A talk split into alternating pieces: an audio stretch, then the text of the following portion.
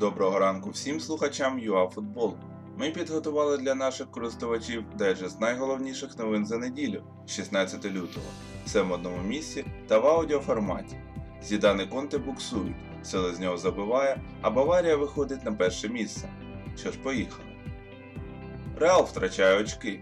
Зінедін Зідан зберіг лідерство в Лалізі, але за підсумками 24-го туру відрив від Барселони скоротився лише до одного очка. Реал на власному полі не зміг обіграти Сельту. Вершкові пропустили вже на сьомій хвилині, відігрались на початку другого тайму, а потім вийшли вперед завдяки реалізованому Рамосом пенальті. Однак наприкінці зустрічі пропустили відміни 2-2 у підсумку. За аналогічним рахунком завершилася зустріч Севілії з Еспаньолом. Як наслідок, андалусі не змогли обійти Атлетіко та Хетаф. Орли злітають на друге місце. В Італії в очній зустрічі Лаціо та Інтер визначали, хто буде головним переслідувачем Ювентуса. Наприкінці першого тайму Ешлі Янг вивів Нерадзурі вперед, але одразу після перерви Імобілі реалізував пенальті, а згодом Мілінкович Савіч забив переможний для римлян гол, як підсумок 2-1. Ювентус, навіть без Роналду, який отримав відпочинок, теж виграв 2-0 у поєдинку з Брешією. Тож стара сеньора лідирує. Лаціо відстає на одне очко, а Інтер на три. Чотири останніх поєдинки в АПЛ лондонський арсенал зіграв нічю. Нарешті, у грі з Ньюкаслом вдалося взяти три очки.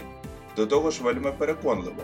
Героєм зустрічі став Пепе, який забив сам і двічі асистував Абамеянгу та Ляказету. Ще один гол на рахунку Озіла. У Тоттенгема матч проти Астон Вілли був куди важчим. 90 хвилин гри завершилися з рахунком 2-2, а на 90 плюс 4 Вілани припустились помилки в захисті, і Сон Хін Мін реалізував вихід 1 на 1. Шпори перемогли 3-2 та повернулися на п'яте місце.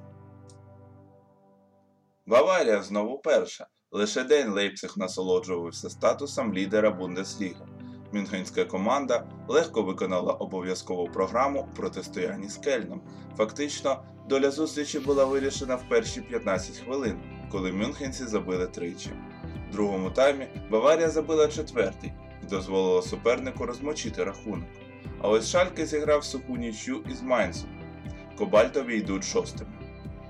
В Сіті можуть забрати ще й чемпіонство, принаймні так стверджує одне з британських видань. Мова йде про титул 2014 року. В тому сезоні Манчестер Сіті обійшов Ліверпуль всього на 2 очки. Як стверджують ЗМІ, якщо манчестерцям не вдасться виграти справу в спортивному суді, звання чемпіона перейде до мерсисайців. Тим часом Хосе Гвардіола не збирається залишати клуб влітку, а планує відпрацювати свій контракт до кінця, тобто до 2021 року.